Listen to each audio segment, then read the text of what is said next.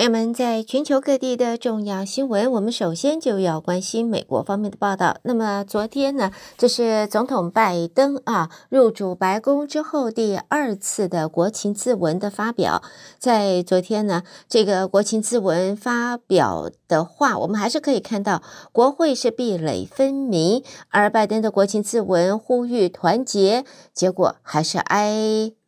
嘘声不断啊！我们看到拜登啊，或许他大声疾呼团结，新任联邦众院议长麦卡锡的冷淡表情，则说明了一切的反应。共和党就在拜登发表国情咨文演说时，是不断的给予不是掌声，而是嘘声。在昨天晚上的形势鲜明的提醒着，就是这个权力平衡现在重新洗牌。拜登在华府共和党头号人物的阴影下发表年度的国情咨文，也许可以让外界看到他要争取连任的一个企图心。在上一次拜登在国情咨文发表的时候，两院都是在民主党的掌控之下，而现在由共和党领导的众院国情咨文期间，两党通常都是暂停烟效的传统也被漠视，赤裸裸的提醒的就是，本质上华府政坛还是一个。非常血腥的这个地方啊，我们在这个拜登的这个国情咨文啊，可以看到呢，他也希望能够借着这场演说说服选民。八十岁的拜登仍然有寻求连任的这个能耐。在国情咨文的演说里，这一段时间，拜登有的时候是眯着眼睛笑着说，有的时候是带着怒气在发挥。那么，在整个的国情咨文没有提及二零二四年选举情况之下，拜登表示要让我们完成任务。在演说当中，他几乎是大胆的无视共和和民主两党之间的激烈分裂，也无视他自己低迷的支持度。一再强调的共同点就是重申两党都可以力挺美国制造业，可以建立新商机，也可以为两万个基础设施提供资金。那么每一次他提到这些主题，共和党籍联邦众院议长麦卡锡礼貌性的鼓掌，甚至还一度起立致意。另外呢，拜登也在演说中强调他对市井小民的关注，大胆的点出哪些亿万富豪缴的税比中产阶级还要低，也批评某些航空公司可是把乘客当傻子一样耍，如此做等于挑战共和党议员。因为共和党人是越来越以蓝领工人的代表来自居了。至于谈到了这个乌克兰呢，拜登也在这个国情咨文表示呢，就是。是与乌克兰是同一阵线的。那么，对于在警察方面呢，也看到在国情咨文演说里边，拜登邀请的贵宾包括的已故二十九岁非洲裔人士呃 Terry Nicholas 的父母呃 Nichols，他是在日前在田纳西州的 Memphis。遭警察拦截毒打致死，也因此重掀起美国警察执法过当的辩论。八十岁的拜登承认，他呃身为一名白人，有着一个尼克尔斯父母以及所有非裔家长所没有的特权。那么，在另外呢，也谈到了中国，这绝对是重中之重啊。在这个中国方面，那么北京的。啊、我们说这个侦察气球入侵美国领空，让拜登几乎算是颜面尽失。在过去的周末期间，命令美国国防部在大西洋的上空击落了这颗气球。这起事件也占据美国媒体的头条，让部分共和党人士也说，整起事件凸显拜登对中国北京的摇摆态度。那么谈到了这个中国的侦察气球，拜登在国情咨文强调的是威胁主权就要采取行动。好，关心完了拜登在昨天的国情咨文，我们接下来继续看到这个关于中国侦察气球啊。那么在这里看到呢，呃，美军击落了中国的侦察气球，也公布了第一批打捞这个气球的近距离的这一个照片。而这个侦察气球有螺旋桨和舵，所以也传出美国认定这并不是只是一个呃侦察对于气候方面的气球，而认定它是一个间谍飞船。而在美国总统拜登在透过国情咨文也表示呢，美国是寻求和中国竞争，而不是冲突，并且将会强力的捍卫主权。中国外交部发言人毛宁在这个呃拜登的国情咨文发表之后，也回应说，中国方面反对以竞争定义整个中美关系，中国将会坚定的捍卫主权、安全还有发展的利益。好，接着我们也看到，在美军击落了侦察气球的当天，中国就拒绝中国和美国两国的国防部长就安全议题的通话。呃，在这一个呃声明当中呢，这个美国的国防部部长奥斯汀原来预定要和中国国防部长魏凤和就安全议题通话，但是美国战机击落中国侦察气球的当天就。遭到了北京当局对于这一个通话拒绝了。接着呢，我们在新闻方面呢，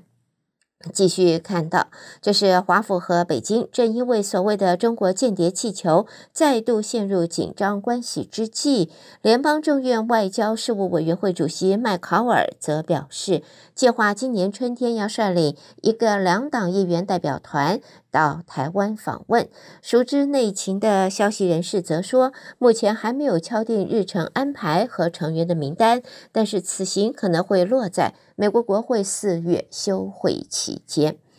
新闻我们也看到，这是视讯会议软体平台 Zoom，它的公司在昨天宣布了，因为疫情趋缓导致需求降低，将会裁员大约一千三百人，也相当于员工总数的百分之十五，相关成本上看六千八百万美元。Zoom Video Communications 的执行长，他把自己的呃薪资今年也缩减了百分之九十八，同时还放弃执行长的奖金。在结束今天美国方面的新闻，最后很快的带一则跟运动相关的。洛杉矶湖人他的队员啊，LeBron James 在昨天以第三节剩下的十点九秒，在罚球线附近往左翻身之后，越这个呃跳跃投的动作，拿下了他生涯第三万八千三百八十八分，超过了 Kareem 呃 Abdul-Jabbar。现在这是 LeBron James 已经成为 NBA 历史的新得分王了。朋友们，带给大家这是在美国方面的重要新闻。收听的是德州中文台，我是胡美健。在这个新闻之后呢，我们下边焦点将转到国际方面，和我继续关心国际方面的重要报道。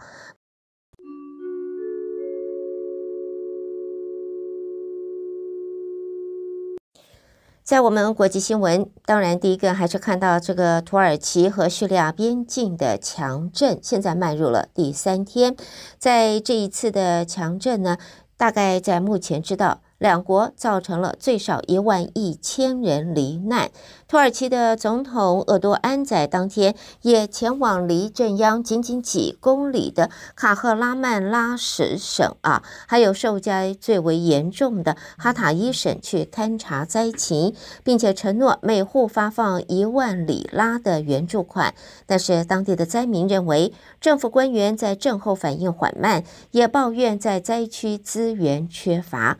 厄多安是八号在卡赫拉曼马拉什省勘灾时，他说，官方在震后的初步应变工作存在了一些问题，不过已经恢复正常，情况会一天比一天好。土耳其罹难人数已经上升超过了八千五百人了。救援人员在土耳其和叙利亚彻夜的奋战，从灾难性地震倒塌的数千栋的建筑物废墟当中拖出的。不是更多的幸存者，而是更多的尸体。两国合计罹难人数已经在现在攀升到最少一万一千人。另外呢，在这一场发生在上个周末的七点八规呃七点八规模的毁灭性地震，根据阿富汗外交部声呃声明，塔利班政府也要捐款十六万五千美元来赈灾。处于严重经济和人道主义危机下的阿富汗是联合国最大人道主义救援计划的对象之一。随着外国部队撤离，塔利班在二零二一年重新掌权，国内银行业也遭受国际制裁，而且没有任何国家正式承认塔利班政府。土耳其的强震现在呢，呃，和着叙利亚一起呢，一万一千条人命的损失。塔利班现在也决定要捐出十六万五千美元协助赈灾。那么这一次在发生土耳其和叙利亚边界的强震，震毁了两方的家园，叙利亚的内战也现在呢，双方是不分敌我，一起抢救幸存者。在现在，身穿不同制服的救难人员忙着清除瓦砾、抢救幸存者。叙利亚政府军控制的哈马市也有一名穿军装的男子，由一座倒塌建筑的废墟当中抱出一具满是灰烬的孩童的遗体。现在在强震之下，土耳其叙利亚边境许多的建筑都被夷为平地。现在这个饱受战争、叛乱和难民危机蹂躏的地区再添苦难。在这个苦难之下，叙利亚内战双方不分敌我，一起卷起袖子抢救幸存者。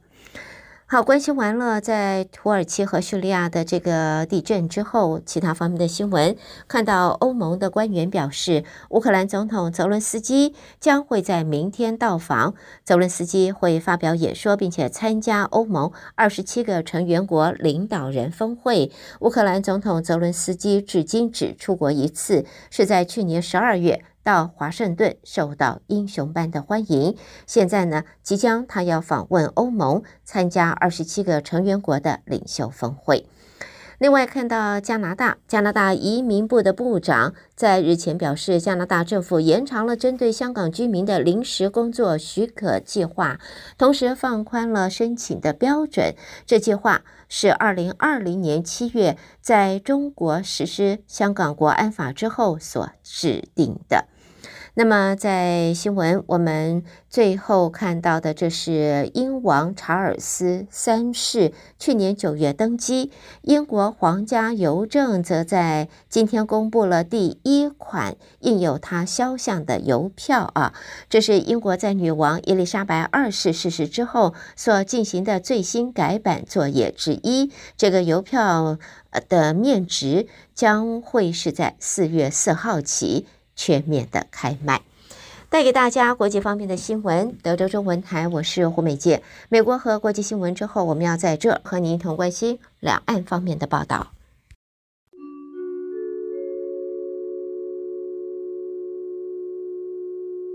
中国的新闻，我们第一个就看到中国政府宣布。中国方面应土耳其政府的请求，派遣了八十二个人所组成的救援队前往土耳其地震灾区执行国际救援。在昨天下午四点左右，搭乘中国国际航空包机由北京首都机场出发。在呃报道中说呢，官方派遣救援队出发前，中国媒体也说，民间组织浙江公羊救援队已经先派出了八名先遣队员赶赴。地震灾区，那么展开救援。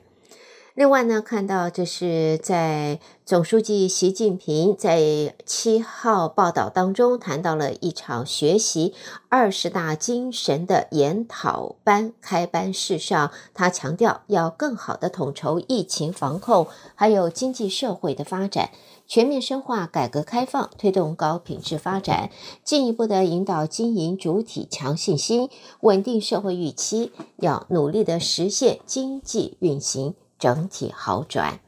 而在国务院总理李克强也在日前主持召开各界人士、基层代表的座谈会。李克强听取了对中国政府工作报告征求意见稿的意见建议。那么媒体也在这里呢，也报道呢，就是近来深受好评的电视剧《狂飙》，它的男主角张译也作为代表，在这一次的呃会议当中发言了。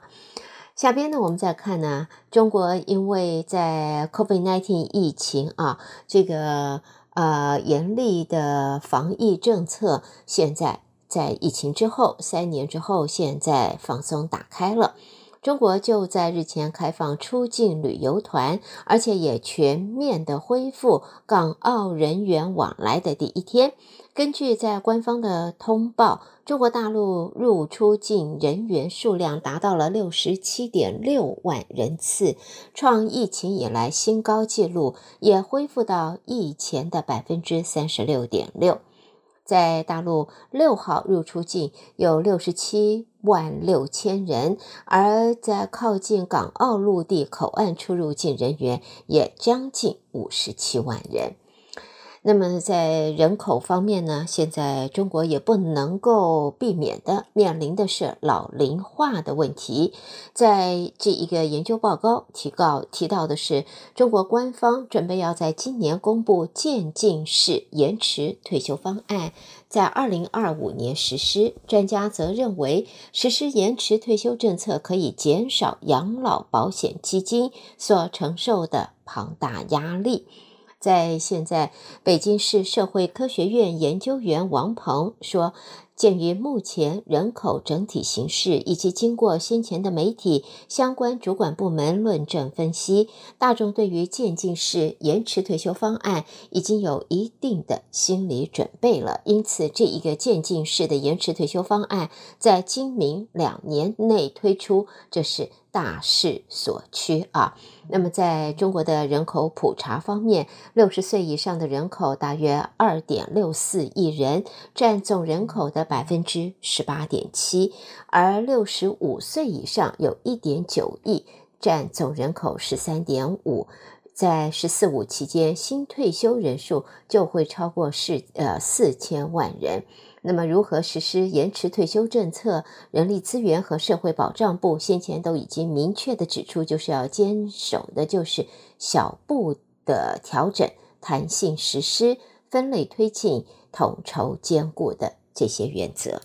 最后，我们看到的就是中国短影音平台抖音。TikTok 也在昨天传出，三月一号将会在中国上线外卖服务，在目前已经在北京、上海还有四川成都三个城市进行内部测试。对此，抖音相关负责人回应说，还在试点当中，目前还没有具体的时间表。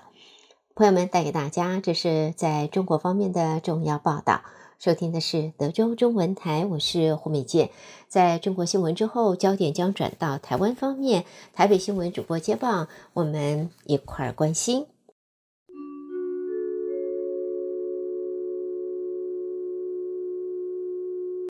德州中文台的听众朋友们，大家早安，我是李自立。台湾方面讯息，我们今天首先为您报道的是，蔡英文总统在今天颁授了美台商业协会荣誉主席伍佛维兹大寿景星勋章。总统表示，台海的和平稳定是台美跟区域繁荣的基础，台湾会持续提升自我防卫能力，并且和理念相近国家共同建立具有韧性的民主供应链。另外，台湾也盼望洽签台美避免双重课税协定，以及参与印太经济架构，为台美经贸伙伴关系建立更扎实的基础。总统说：“我们也会积极推动加深台美避免双重课税协定，并期待参与美国政府倡议的印太经济架构，为我们双边的企业创造更多的利基，也为台美经贸伙伴关系建立更扎实稳定的稳固的基础。”土耳其发生强烈地震之后，曾有国人受困，但是已经救出。外交部今天表示，驻处持续的跟当地政府沟通，密切掌握相关的动态。目前没有其他国人或台侨受困的讯息。在赈灾工作方面，我国政府除了援赠土耳其政府两百万美元之外，也将是需求跟非政府组织合作，提供灾民生活必需的用品跟物资。外交部发言人刘永健说：“开设捐款账户，让关心土耳其灾情且有意愿的国人捐赠善款。外交部将视土国复原需求，与国内外非政府组织团体合作。”提供灾区居民生活必需用品跟物资，外交部对于捐款运用情形也将适时的对外说明。外交部也再次呼吁，旅居当地或正在土耳其商旅活动的国人都应该持续的提高警觉，维护自身安全，并随时注意可能发生的余震。如果遭遇急难需要救助，国人可以及时拨打驻土耳其代表处的紧急联络电话。九零五三二三二二七一六二，九零五三二三二二七一六二，或者联系外交部紧急联络中心零八零零零八五零九五，以取得必要的协助。为了避免论文抄袭争议再度成为选举的焦点，民进党中执会今天通过学伦争议处理机制，民进党二零二四总统跟立委初选参选人必须签署。学位论文学术伦理的声明书，中央党部得设审查小组进行对论文的查对。兼任民进党主席的副总统赖清德表示，民进党身为执政党，愿意做政治的表率，率先提出机制解决党内学伦的问题，希望他党能够跟进，让未来的选举回归政策讨论，不要在学伦问题上打转。国民党副主席夏立言今年率团访中，将会晤中国国台办主任宋涛，传出也将会面中共中央对台工作领导小组副组长王沪宁。夏立言在启程前往中国前，在桃园机场受访表示，已经向陆委会报备将见到宋涛。至于其他人士，就是客随主便，如果中国有安排，他们也不排斥。他强调。不会因为一次握手就被统战过去，请外界不必有这个疑虑。针对时机点的问题，夏立言也表示，对很多人来说，永远没有适合的时机，越是危险越要去。他说：“那这时机点也不是我们刻意挑在某一个时段啊，像去年佩洛西来访问，我们之前老早就安排了，所以呢，我们也不了解会有这个经验。不过呢，那个时候去。”大家说不适合，我们也去表达了我们的心声。我觉得结果是好的。那这一次，我们知道各位会提到，就是美国国务卿现在不去，可是各位也不要忘记，这个要增增加对话沟通，也是呃世界各国大家的一致的看法。对，布林肯目前虽然取消，可是呢，呃，他还是有有希望啊，能够尽快的能够到大陆去访问。我想我们会按照我们自己的步伐，我们心目中有的只有中华民国，只有台湾的利益。针对夏立言访中行程，民进党立法院党团总召柯建铭分析，这是国民党在和中共统战唱和，而国民党主席朱立伦也想借此机会拉抬自己的政治行情，以压制总统选举提名的强劲对手新北市长侯友宜。对此，国民党主席朱立伦今天在中常会上表示。这一趟行程绝对没有任何一丝一毫的政治目的，期盼以交流对话来为台湾人民解决问题。他也透露，国民党将跟国际部及海外部主任正在美国访问，党内也严拟规划访日行程。国民党采取全方位的对外政策。国民党总统初选的时程将近，被认为会参选二零二四年总统的新北市长侯友谊仍未表态，外界讨论届时可能会来不及。对此，侯友宜今天表示，新北市还有很多的市政建设，希望全力全心的做好，并朝二零三零的愿景努力。侯友宜说：“我们目前每一个人所扮演的角色，都要好好的把握当下，努力的做好。所以新北市因为还有很多的市政建设，希望我们大家全心全力来把工作做到位。”所以，我们的团队继续携手合作，朝二零三年的愿景好好的努力。佛光山开山宗长、国际佛光会创办人星云大师五号圆寂，享耆寿九十七岁。圆寂赞颂典礼预计二月十三号在佛光山云居楼举行。国民党立院党团今天指出，中国大陆有众多的信众跟星云大师的亲友希望来台吊唁，建议政府以专案的方式处理。国民党立委王宏威说：“我们的陆委会啊，应该立刻有一个专案，这个专案就是在这短短的几天的时间，针对哈要来做追思的、来做吊唁的团体或个人呢。”赶快专案的申请，否则的话，他们赶不及在下个礼拜一啊。民进党团也强调，台湾基于宗教自由跟人道精神，依照程序申请都会协助。民进党立委刘世芳说：“那如果呃这个星云法师他在中国大陆有信众好，或是有亲人好愿意过来，其实按照一般的程序来申请，并没有任何问题。”好，并没有认为，而且我们愿意协助，因为台湾是一个非常尊重这个宗教自由，以及我们基于人道的考量，都会来协助。所以我觉得有这样的疑虑的话，呃，是我就觉得蛮奇怪的。为了洗刷台湾交通有如行人地狱的污名，交通部将提高汽车驾驶人行经人行道或转弯时不依规定礼让行人的罚款，由现行小型车新台币两千元，大型车两千八百元。一律提高到罚款三千六百元，为礼让视障者的罚款也将从现行的三千六百元到四千五百元，提高到四千八百元到七千两百元。预计三月底完成法制作业后，随即上路。交通部路政司副司长蔡淑斌说。也就是本来的财法基准里面，车辆如果行经行人穿越道没有礼让行人通过的话，那目前的财法基准是由现行小型车两千元，大型车两千八百元，一律依照整个裁罚基准最高额处罚三千六百元。那对于没有礼让拿白手杖或者导盲犬有视障功能障碍者先行通过的话，小型车由现行处罚三千六百元提高到四千八百元，大型车由现行处罚。把四千万提高到七千两百。好小子回来了！高雄钢铁人队八号举办台裔前 NBA 球星林书豪的加盟记者会，现场涌入了近百名的媒体，可见台湾媒体对于林书豪的高度关注。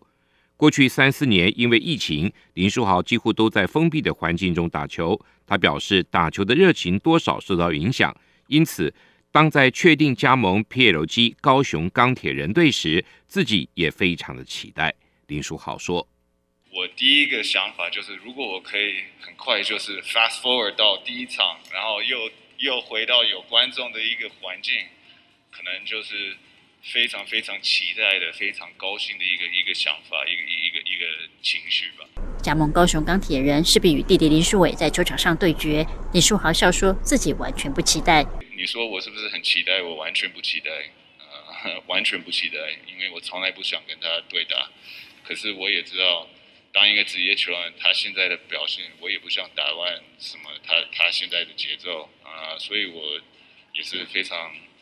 就是看他现在的表现，就是非常非常非常高兴。另外，他也允诺每一场比赛都会送出签名球，以及每投出一颗三分球都会捐出新台币一万五千元给儿童福利联盟，持续公益活动。以上就是我们今天提供给您的台湾方面讯息。我们把现场还给主持人，明天再会。